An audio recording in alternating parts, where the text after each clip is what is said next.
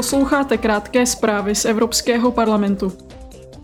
Předsedkyně Roberta Mecolová dnes v Bruselu přednese úvodní projev na první mezivýborové schůzi Evropského parlamentu a Nejvyšší rady Ukrajiny. Politické skupiny parlamentu se připravují na další plenární zasedání. Poslanci se ve Štrasburku zaměří na reformu systému EU pro obchodování s emisemi, mechanismus uhlíkového vyrovnání na hranicích a nový sociální fond pro klimatická opatření. Na plenárním zasedání příští týden bude parlament diskutovat a hlasovat také o nových pravidlech týkajících se odlesňování a udržitelných uhlíkových cyklů.